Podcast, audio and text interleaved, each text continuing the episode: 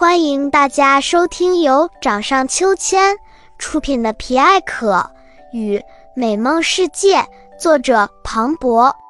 掌上秋千频道，一起将童年的欢声笑语留存在自己的掌心，守住最纯粹的那一份美好。《皮艾可与美梦世界》第三章：图尔卡纳湖边的时间教堂。皮埃可和八字一边跑，一边回头朝后面一望。我的天呐！天空骤然阴暗了下来，时间教堂剧烈的晃动，变成了一只巨大的鳄鱼脸，两个时钟变成了鳄鱼的眼睛，木门则被拉长，变成了鳄鱼的嘴巴。这不是鳄鱼先生，还能是谁？图尔卡纳湖的湖水也咕嘟咕嘟冒着泡，无数条鳄鱼都浮了上来，眼睛冒着绿油油的光，看起来十分吓人。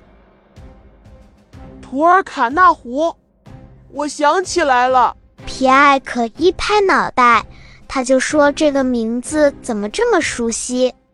这不就是之前上课的时候老师讲过的万恶之湖吗？”美梦花，快来！皮艾可和巴兹快速爬到美梦花上，闪躲着后面追过来的鳄鱼先生和鳄鱼群。他们一会儿向左，在树林里面绕圈；一会儿又向右飞，消失在街边的小巷子里。通过灵巧的闪躲，他们已经把大部分鳄鱼群都甩到了身后。可是，仍有很多鳄鱼不屈不挠地追赶着他们。鳄鱼先生也在远处发出吓人的狂笑声。现在他们手上没有任何武器，有什么办法对付这些可怕的家伙们呢？巴兹，我们快一起朝着一个目标想，这样就有可能出现转机。皮埃可对巴兹说道。然后他们两个都在心里默念道：“我们以后一定不再贪心抢夺别人的时间了，也不再嫉妒别人的努力，随便恶作剧了。请帮帮我们，以后我们一定好好学习，合理安排自己的时间。”神奇的事情发生了，他们飞行的前方突然出现一块巨大的空地，空地上摆满了各种大型的武器。仔细一瞧。这些武器竟然全都是学习文具做成的，有尖尖头、十分锋利的圆规、三角尺，有能够擦出大量碎屑的橡皮，也有像利剑一样的圆珠笔等。托米和城镇里的小动物们一起，全都跑了出来帮忙，和鳄鱼群奋力抗争着。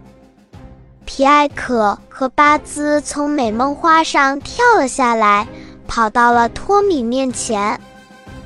对不起，托米，我们这么对你，你还能来帮助我们，实在是太好了。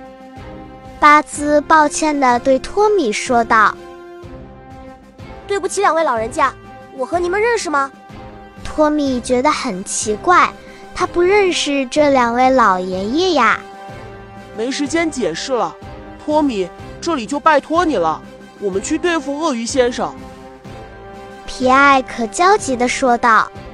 “没问题，这里交给我吧。”说完，托米又勇猛地用自己尖锐的山羊角将一条鳄鱼高高挑起，甩到了一边。鳄鱼疼得大叫，然后飞快地逃跑了。其他的小动物也都力所能及。将所有文具武器拿过来与鳄鱼群奋战，小龙虾、变色龙、小青蛙都参与了进来。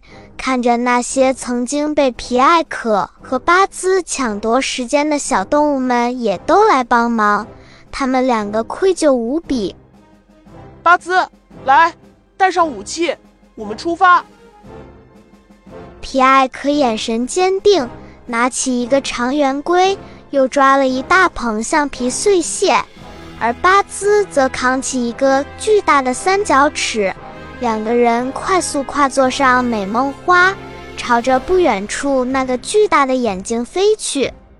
鳄鱼先生，来一决死战吧！想要知道后面发生了什么神奇的事吗？欢迎关注掌上秋千频道，继续收听皮艾可与美梦世界。